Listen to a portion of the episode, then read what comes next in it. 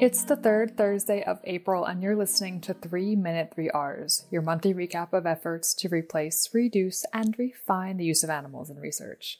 This month, we've got some zebrafish refinements, plus a refresher on some basics for a bunch of different animals. But first, I D, please. If you've got a tank full of fish that look identical, how do you make sure you can tell them apart?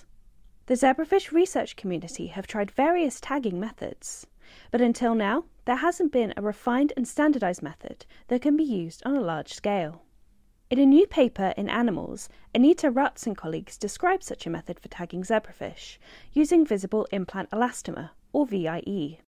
This method is widely used for marking large fish and other aquatic organisms, and involves injecting a small amount of coloured elastomer under the fish's skin. As well as explaining their refined protocol, including appropriate anaesthesia and analgesia, Rutz and colleagues compare it to a previous protocol and show that it offers significant welfare improvements, including a tenfold reduction in mortality following the tagging procedure. With zebrafish being used in thousands of labs around the world, particularly in genetic research, this work is bound to make a big splash.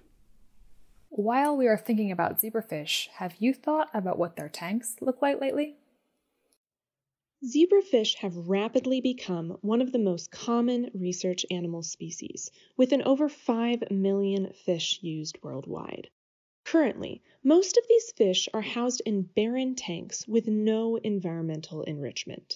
But in a recent review in Animals, the R S P C A Science Department describes current evidence supporting zebrafish enrichment. Its provision improves zebrafish welfare, behavior, physiology, which can lead to better science. One well-supported and fairly easily implemented enrichment is using an image of gravel on the bottom of tanks. The paper also discusses evidence for social housing, plastic plants, live food, and more. To learn more about the current evidence for zebrafish enrichment, read the full paper online. And finally, a double feature.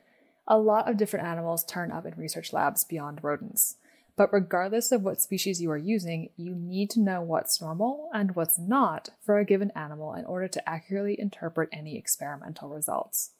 How well do you know an animal's anatomy and how it differs from the humans they are intended to model? Is that lesion intentional or a spontaneous occurrence unrelated to the condition you are looking at? To help answer those questions, two papers recently published in the Journal of the Institute of Laboratory Animal Research review the basics for a number of different species. One paper covers some larger critters, including ferrets, beagles, pigs, sheep, and goats, while the second considers common avian and amphibious animals used for different research areas. Want to check on a particular animal? You can find the guides full of details about anatomy, physiology, and common background conditions for the different species online.